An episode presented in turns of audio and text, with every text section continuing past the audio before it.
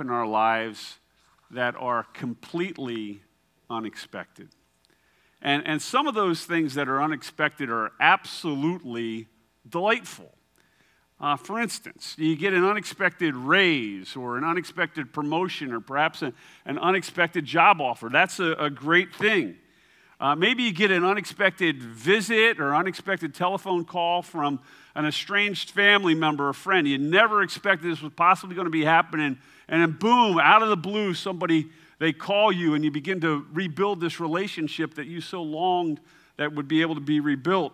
Uh, maybe there was a, an unexpected apology that, that comes from uh, a hurt that you had at some point in time.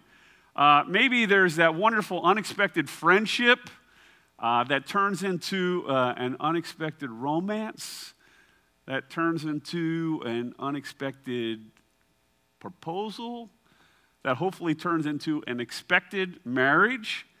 Uh, there's the unexpected pregnancy that comes in the midst of perhaps a lot of unexpected infertility, and that's just a blessing. And uh, there's a lot of times that there are unexpected healings that, that come from diseases that were unexpected. And, and those and, and, so many other countless unexpected blessings, they're, they're just wonderful and they buoy our spirits and they make us feel really good about life. But you know, there's a lot of things in this world that are unexpected that are not so uh, pleasant. Uh, there's unexpected infertility. You so much want to have a baby, and uh, you just can't figure out how to have one. Uh, there's the unexpected pregnancy that you didn't want to get pregnant and you didn't expect to get pregnant, and, uh, but it happened. And, and then there are unexpected miscarriages and all the pain that comes along with them. Uh, sometimes there's unexpected arrivals of special needs kids that that you never thought that that would, would possibly happen, and, and you, you've been thrust into a situation that you just simply weren't prepared for and have to rely on God's unexpected goodness. Uh, there are unexpected accidents. You're getting a car and driving every single day like you do, and uh, somebody decides they're not going to stop for a stop sign, and, and maybe that unexpected accident uh, creates an unexpected injury. And that unexpected injury creates uh, unexpected expenses. Are there unexpected job losses and unexpected pay cuts, unexpected viruses that make you work at home unexpectedly? There are unexpected betrayals that happen in this world that uh, lead to unexpected broken relationships and sometimes unexpected divorces. And there are unexpected disappointments that come from grown children who make unexpected, really, really bad decisions. And perhaps the most difficult one of all are unexpected deaths of people who you love so very much. You get that phone call in the middle of the night, and you never ever expected it was going to happen, but it did. And uh, there are many things in life that are unexpected, but if there is one thing that is more unexpected than anything else, it's the grace of God. You see, God's grace, God's unmerited favor, uh, the God who forgives the unforgivable, restores the unrestorable, who saves the unsavable, always seems to show up at the most unexpected of times and the most unexpected of ways to the most unexpected of people. And that's what I want to talk about uh, this morning. I want to talk about uh, the unexpected grace that God shows. So we're, we're on this, uh, we're in this uh, series. It's called Following the Faithful. Uh, Pastor Ben and I and Mike Bongo, uh, we decided we needed to take a, a little break from, well, we've taken a long break from this Genesis study. We've been dropping different things in because life at church has been so fluid. But because we are going to have uh, open the services back up and our kids' programs are not all opening at the same time, we're going to have kids here in the service. We decided we probably need to do something that the, the kids could kind of resonate with too. And so we decided we'd do this thing called Following the Faithful, basically looking at accounts in the Bible that, that kids would readily recognize and that adults would be able uh, to do. And so tonight we're going to examine the, or today I should say, we're going to examine the extraordinary uh, life of a woman who is named Rahab. Uh, she's an extraordinary woman. She's all, ultimately a, a, heroine of the, or heroine of, heroin. How do you say that word? I'm, I'm pronouncing the drug here, right? I'm sure. Help me. Heroin. All right. Okay. I guess I was close there. All right. See, this is see how messed up I am right now. So, uh, but this is a lady. She she had a pretty difficult life. Uh, she is a, a, Canaanite, and the Canaanites were an, an ancient tribe of people who uh, occupied the, the promised land of the Israelites prior to the Israelites coming onto the scene, and who were ultimately displaced by the nation of Israel.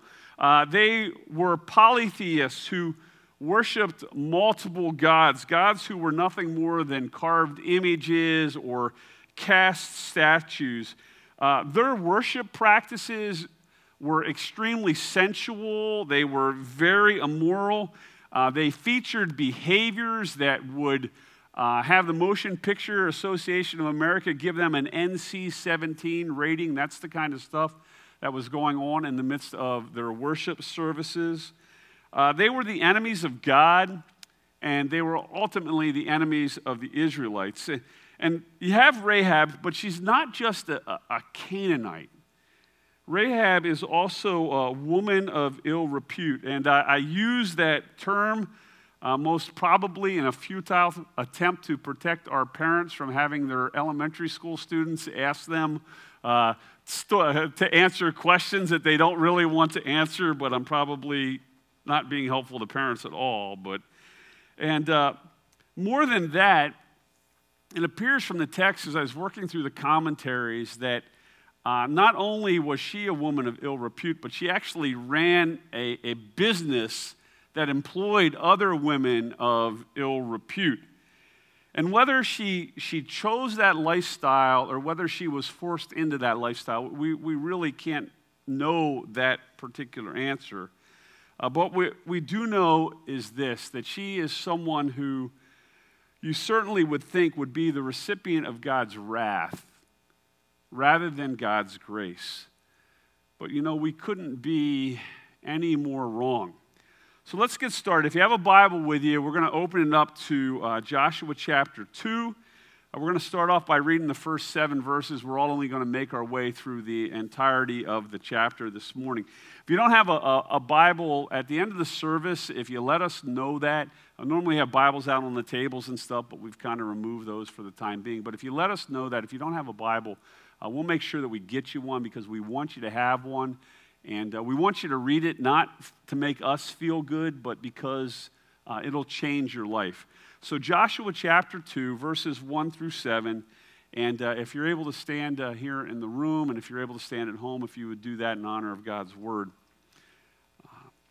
And it says this And Joshua the son of Nun sent two men secretly from Shittim as spies, saying, Go view the land, especially Jericho. And they went and came into the house of a prostitute whose name was Rahab and lodged there. And it was told to the king of Jericho, Behold, men of Israel have come here tonight to search out the land. And the king of Jericho sent to Rahab, saying, Bring out the men who have come to you, who entered your house, for they have come to search out all the land. But the woman had taken the two men and hidden them. And she said, True the men came to me, but I do not know where they're from. And when the gate was about to be closed at dark, the men went out. And I do not know where the men went. Pursue them quickly, for, they will, for you will overtake them. But she had brought them up to the roof and hid them with the stalks of flax that she had laid in order on the roof.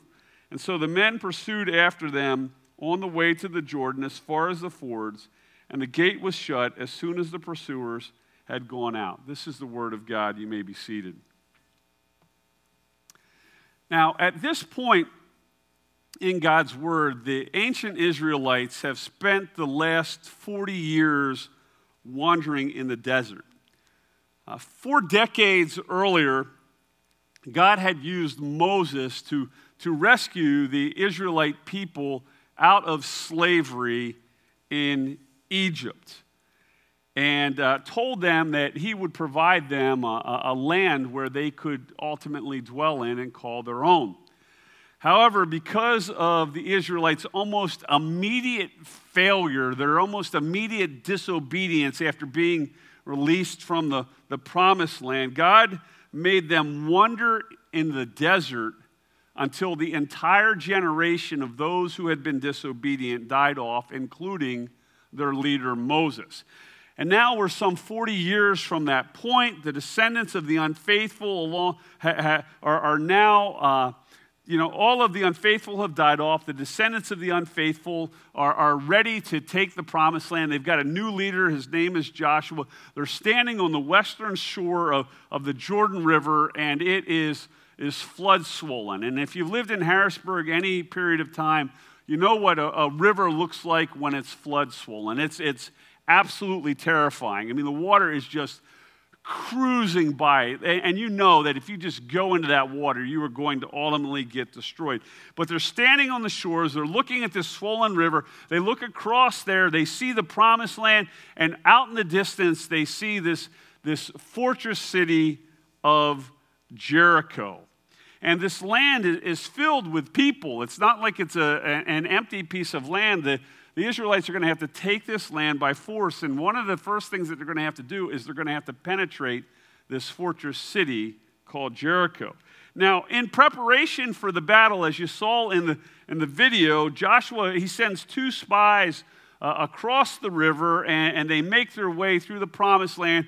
And they ultimately uh, come into the city of Jericho because they're, they're looking for intel on the land, they're looking for intel on, on the city itself. And when the spies arrive, uh, they make their way to Rahab's brothel, which is built in the wall of the city. Now, this is a brilliant strategy on the part of the spies. And, and what makes it so brilliant is a, a brothel is a great place to gather intelligence. I mean, there are people from all walks of life that are hanging out in this brothel. Uh, pretty much their inhibitions are down because they wouldn't be in a brothel if their inhibitions were up. Uh, undoubtedly, alcohol is flowing, and when alcohol is flowing, uh, people tend to have loose lips, and loose lips do sink ships, but loose lips also uh, destroy cities. So it's a perfect plan, except there is a problem. It appears that these two spies are, are less like Jason Bourne and James Bond. And they're more like Austin Powers or Maxwell Smart or somebody like that. You know, they're just kind of bumbling kind of fools because somehow they managed to get themselves discovered. And so the, the king of Jericho finds out about this and he sends a contingent into uh, Rahab's brothel to have her turn the spies over to him. And uh, it's at this point where we discover uh, the first lesson that we learn from this account, and it's this that God's grace uses the unexpected. God's grace uses the unexpected.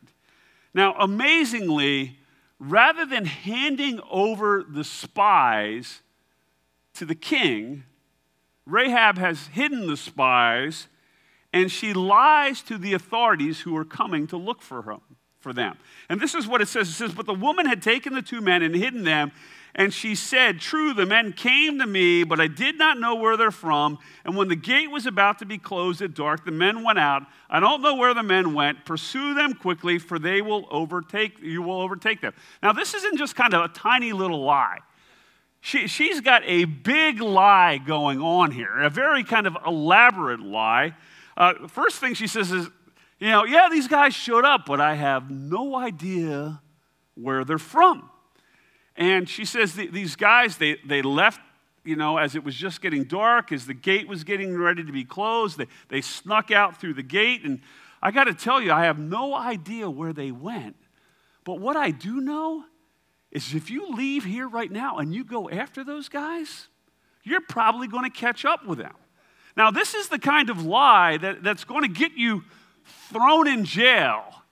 It's the kind of lie that, that might ultimately result in having your head very quickly removed from your body with some sharp piece of steel back in the day. But that's what she does. And amazingly, the king's men, they actually buy the lie.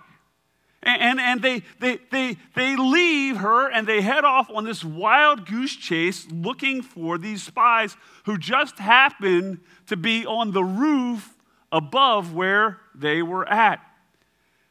And what has occurred here is that God, in His grace, is using the lies of Rahab to protect these spies. And can you imagine what the spies are probably thinking? The spies are probably like, thinking, why in the world is this Canaanite woman risking her life for us? We, we just met her. We, we don't owe her anything at all. And, and they're probably thinking, you know, she has got absolutely everything to lose. And she has nothing at all to gain. And they're probably thinking, you know, we're spies.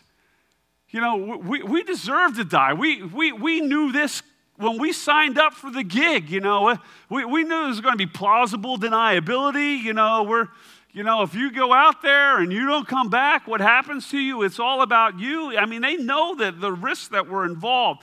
And they're probably more than anything thinking, you know what? Only God, our God, could possibly pull this thing off. And that's what happens is many times God uses unexpected people to show us grace. People who are different than us, people who don't necessarily look like us, uh, people who our culture said aren't supposed to be kind to us. And that's what happened in Jesus' parable of, of, the Good Samaritan. Jesus tells this story that there's this Jewish man and he's uh, you know, traveling from one city to another. He's in this very remote place, and, and some robbers come upon him and beat him basically to the point where he's almost dead. And, and he's laying there and he's dying, he's bleeding out. And, and uh, a, a, Jewish uh, priest comes by and looks at this Jewish man lying on the side of the road and rather than help him, he passes by. And then a, a Levite, the helper of a priest, comes by and, and looks at the guy lying on the road, and, and, and he passes by. And, then ultimately, a, a, Samaritan comes along, a guy who is an enemy of the Jews, and, and he sees this, this wounded Jewish man, and, and he has pity upon him and mercy upon him, and he, he gathers him together and he puts him on his, his, his, his horse or his donkey or whatever he's got, his Yugo, whatever it is. Yugo, that's a bad illustration because many people don't even remember what a Yugo was. It was a really bad Russian built car from a long time ago, or Yugoslavian built car, if I'm not mistaken. But anyhow, uh, you know, takes him into the city, gets him bandaged up, pays for all his care and stuff like that. And that's the picture that, that Jesus paints us. And it would be the equivalent of our day of, of some white police officer becoming severely injured in, an Antifa riot. And uh, he's laying on the ground and he's, he's bleeding and stuff like that and, and barely clinging to life. And an FBI agent sees the police officer laying on the ground. And instead of rendering assistance, he goes by the other way. Or, or a member of the ATF uh, comes by and looks at the, this police officer lying on the ground and, and he decides that he's going to go by. And then a, a young 20 something uh, black woman wearing a BLM shirt carrying a rainbow flag comes along and, and she picks up the police officer and she puts him in, in, in, her Prius that's got a, you know, a bumper sticker that says, you know, everything goes better with kale or whatever and, and drives him to the hospital. You know, that's what's going on here. And, brothers and sisters, that's many times how God actually works. He uses unexpected people to show us his unexpected grace. And what's really wonderful is when you and I get to be the unexpected person who gets to show people God's unexpected grace. It's those times when we get to show God's grace to someone who's so totally different than us. Someone who doesn't like us, someone who doesn't respect us, someone who doesn't believe like us, or look like us, or dress like us, or smell like us, or vote like us. You see, when we step past our differences and we show people the love of Christ, we're fulfilling Jesus' command in Luke chapter 6. Listen to what Jesus says. He says this But I say to you who hear, love your enemies and do good to those who hate you. Bless those who curse you. Pray for those who abuse you. To the one who strikes you on the cheek, offer to them the other also. And from the one who takes away your cloak, do not withhold your tunic either. Give to everyone who begs from you. And from the one who takes away your goods, do not demand them back. And as you wish that others would do to you, do so to them.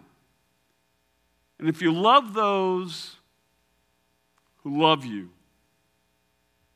what benefit is that to you?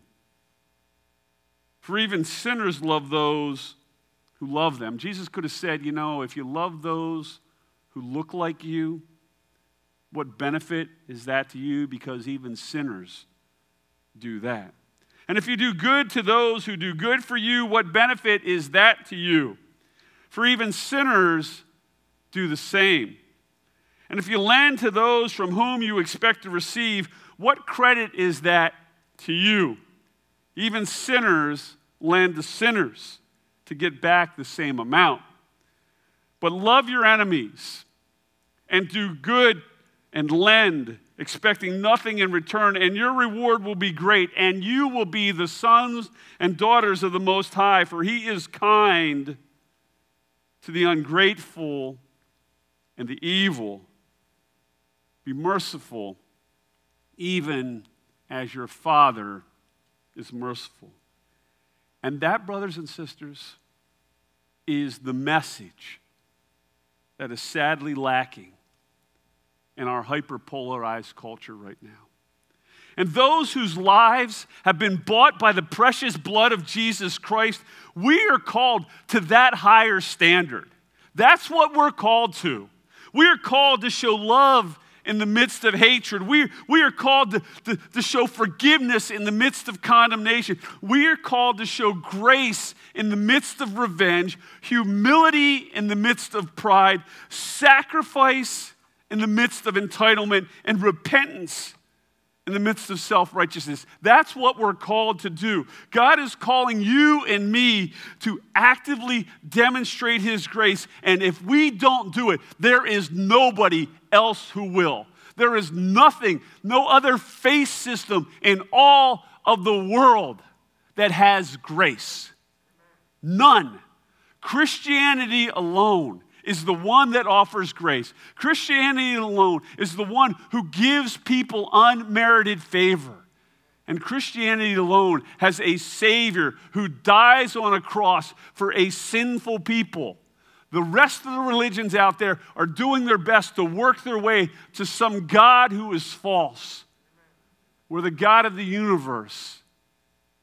And Christianity came down to pathetic wounded, sinful people like you and me.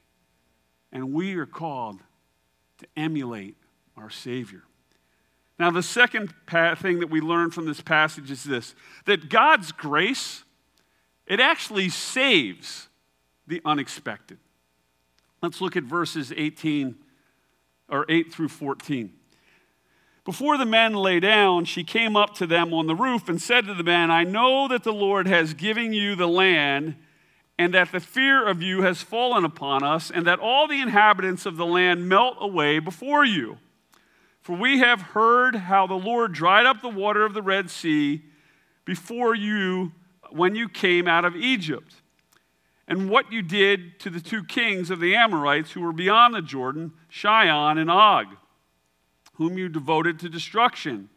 And as soon as we heard it, our hearts melted, and there was no spirit left in any man because of you. For the Lord your God, He is God in the heavens above and on the earth beneath. Now then, please swear to me by the Lord that as I have dealt kindly with you, you will also deal kindly with my father's house, and give me a sure sign that you will save alive my father and mother, my brothers and sisters, and all who belong to them, and deliver our lives from death. And the men said to her, Our life for yours, even to death. And if you do not tell this business of ours, then when the Lord gives us the land, we will deal kindly and faithfully with you.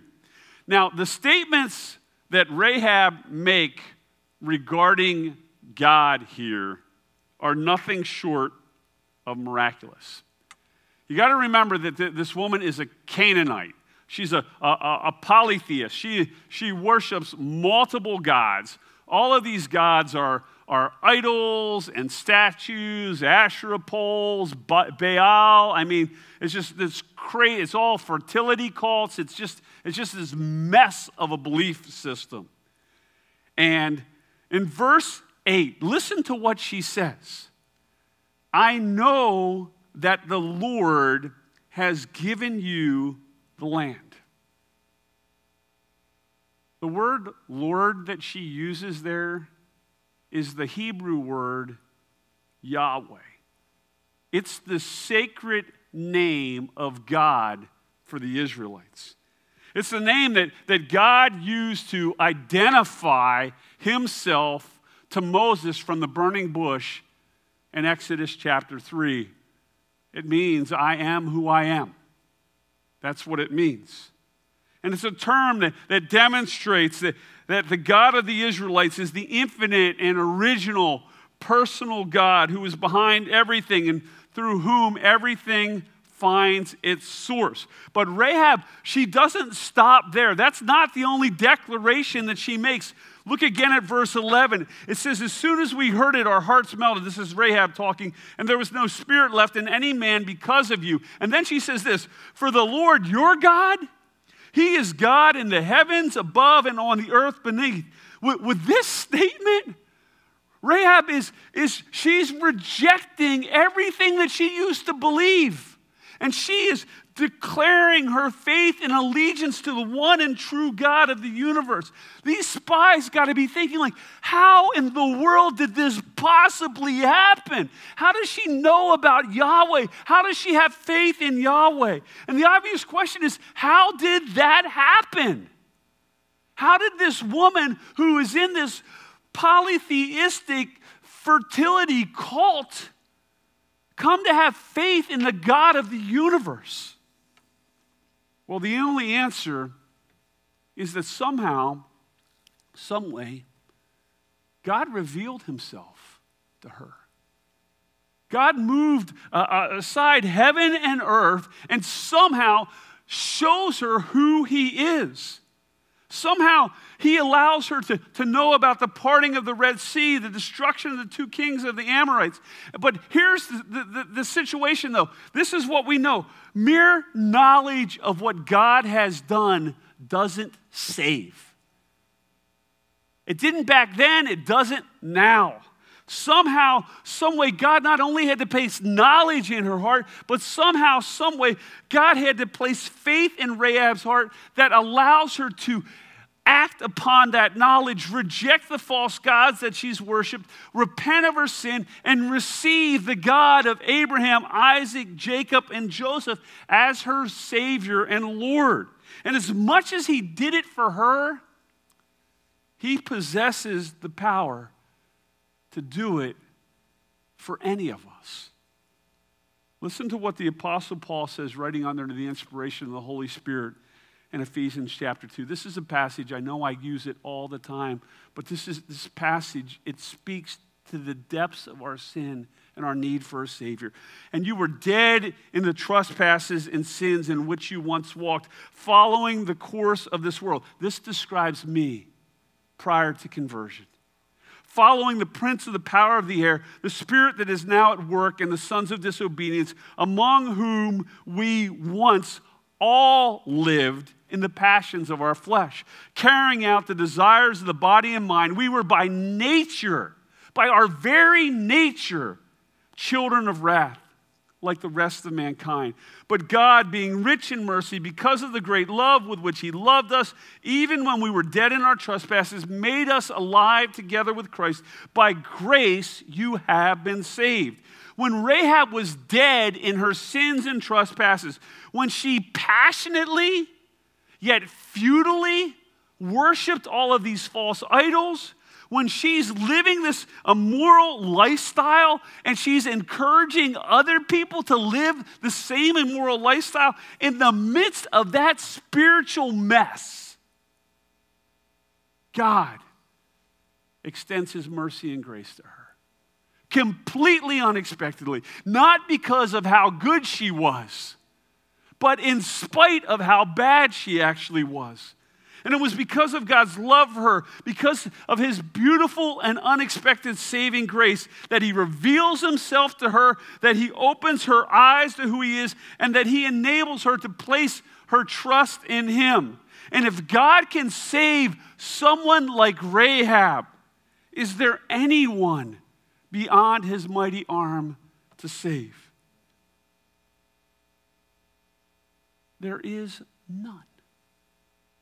God has the ability to save anyone he desires. We look at people and we write them off so quickly. They do things that we think they shouldn't do. They believe, thing, they believe things we think they shouldn't believe. We think they are so far gone. There is no way that they are worthy of God's love or worthy of my love, let alone God's love. That's how quickly we write people off. But God says, no, no, no, no, no, no. I can save a Canaanite prostitute who's worshiping all kinds of false gods. I can save her. If I want to do that, that's what I'm going to do. And so, brothers and sisters, that should radically change the way that we look at people. From our president other world leaders, to politicians, to movie stars, to football players, to next door neighbors. If God has saved us in our mess, how in the world can He not possibly save somebody else in their mess? And there are times I'm very ashamed of myself of how incredibly self righteous I am and how incredibly judgmental I am when God has been so incredibly kind to me. This brings us to uh, our last point. God's grace does the unexpected. Rahab and the, the spies, they, they make a, a deal. Let me show you how that deal works. Look at verses 15 to uh, 24. Then she let them down by a rope through the window of her house, for her house was built into the city wall, so that she lived in the wall. And she said to them, Go into the hills, where the pursuers will encounter you, and hide there three days until the pursuers have returned. Then afterward you may go your way. The men said to her, We will be guiltless with respect to this oath of yours that you have made us swear. Behold, when we come into the land, you shall tie this scarlet cord in the window through which you let us down. And you shall gather into your house your father and mother, your brothers, and all your father's household. Then, if anyone goes out of the doors of your house into the street, his blood shall be on his own head, and we shall be guiltless. But if a hand is laid on anyone who is with you in the house, his blood shall be on our head. But if you tell this business of ours, then we shall be guiltless with respect to your oath that you have made us swear. And she said, According to your word, so be it. Then she sent them away, and they departed. And she tied the scarlet cord in the window. They departed and went into the hills and remained there three days until the pursuers returned. And the pursuers searched all along the way and found nothing. Then the two men returned, and they came down from the hills and passed over and came to Joshua the son of Nun, and they told him all that happened to them. And they said to Joshua, Truly the Lord has given all the land into your, our hands, and also all of the inhabitants of the land melt away because of us. So Rahab and the spies, they, they make this deal. Uh, when they return to the city, they will spare her life and the life of her family members if and only if she places this scarlet cord out of the window of her home, her business that's built into the city wall. And this is, this is reminiscent of uh, the blood, the scarlet blood that the, the Israelites had placed on the thresholds of their home some 40 years earlier in Egypt when the last plague was coming, the plague that was going to kill all the firstborn. If they, they put the, the blood of, of, of the sacrifice on their threshold, the, God would pass over their home and allow their firstborn children to live, but he would kill the firstborn children of anybody who didn't have that scarlet blood there. So it's reminiscent of that. So Rahab, she does just as she has been instructed. She places the, the scarlet cord out of the window of her home, and then she waits for the Israelites to attack the city. Now, now days go by, and then something amazing happens. As you saw in the video, just as God parted the Red Sea for Moses, God parts the swollen Jordan River for Joshua. Now, you got to imagine the Canaanites, they're watching this. I mean, they, have heard the story of the Red Sea being parted, but, you know, to most of them, it was just a story. Now, in reality, it's actually happening. And they've got to be abjectly terrified. It's got to be absolutely terrifying because the, the, the, river, it stops flowing. The people begin to march on, on the other side. We were safe when the river was there. We're no longer safe. Now our enemies are on our side. But there's one Canaanite who has traded her, her fear for faith. And she's the one who's got the red cord hanging out of her window. Now, more days pass, and eventually the, the Israelites begin to, to march around the city. And we're told uh, from the text that, that each day they march around the city one time. And then again, the Canaanites, they are watching in horror as this army marches around their city once, led by the priests, basically the worship leaders of, of the, the, the town. It'd be like Pastor Paul and, and Fu and the folks up front leading the, the army. All right? And so they're, they march around once and then they stop for the day. The next day they march around. They do this for six days. And then on the seventh day, the Israelite army marches around not once, not twice, but ultimately marches around seven times. As they finish the seventh circuit, uh, the worship team, you know, they totally go crazy. They play, you know, they got the bass guitar going, the drums are beating, you know, and all this. Ultimately, the horns are just blowing, is what's happening in this case. But the walls of Jericho, they collapse, all except for the portion of the wall that has the scarlet cord. And Joshua 6 details what happens. Then they devoted all in the city to destruction, both men and women young and old, oxen, sheep, and donkeys with the edge of the sword. But to the two, but to the two men who had spied out the land, Joshua said, Go into the prostitute's house and bring out from there a woman, the woman and all who belong to her, as you swore to her. So the young men who had been spies went in and brought out Rahab and her father and mother and brothers and all who belonged to her. And they brought all of her relatives and put them outside the camp of Israel. And they burned the city with fire and everything in it, only the silver and gold, the vessels of bronze and iron, they put into the treasuries of the house of the Lord. But Rahab the prostitute and her father's household and all who belonged to her, Joshua saved alive. And she has lived in Israel to this day because she hid the messengers whom Joshua sent to spy out Jericho. Rahab does what she is told, and she is spared. But she wasn't just spared, she becomes a member of the Israelite community. And if we ended there, this would be a remarkable story about how God's grace not only used an immoral woman, but how from an immoral community and how she played this vital role in securing the promised land for the Israelites, but it also would be how God called that immoral woman from an immoral community to himself and how she responded in faith. That would be, that would be beautiful. How God used the woman and how God saved the woman. But God does something entirely over the top. You see, the story doesn't end there. Because what happens here, not only does God's grace use the unexpected and save the unexpected, God's grace ultimately does the unexpected. And Rahab would eventually marry an Israelite name, man by the name of Salmon. And the two of them would give birth to a baby boy by the name of Boaz, who would marry a young woman by the name of Ruth, who would give birth to a baby boy named Obed, who would be the grandfather of Jesse and the great grandfather of a king by the name of David.